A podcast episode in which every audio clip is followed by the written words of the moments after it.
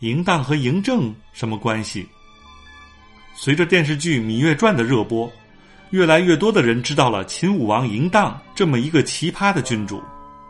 他不只是名字神奇，死法也是充满着逗逼的气息。那么，这个有趣的君主和历史上大名鼎鼎的秦始皇嬴政之间又是什么关系呢？说到嬴荡和嬴政之间的关系，就必须要提一提秦国国君的家谱了。这要从秦惠文王。嬴驷说起，秦惠文王一生总共有两个儿子，分别是大儿子嬴荡和小儿子嬴稷。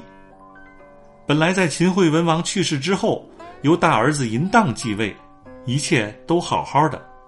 但是嬴荡自己作死，玩出了这么一个逗逼的死法，结果当时秦国的人就招来了他的弟弟，也就是嬴稷继位，史称秦昭襄王。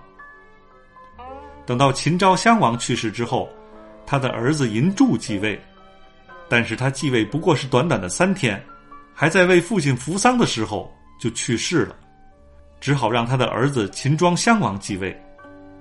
秦庄襄王也就是嬴政的父亲，他在吕不韦的帮助下登上了王位，但是没几年也去世了，于是他的儿子秦始皇嬴政就正式登位。开始了他纵横捭阖的一生。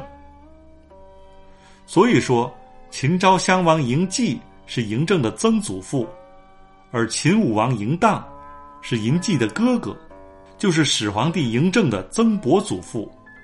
可以说，如果不是秦武王这么突然的去世，秦昭襄王或许不会有机会登位，以后或许就没有了横扫六国、虎视天下的秦始皇。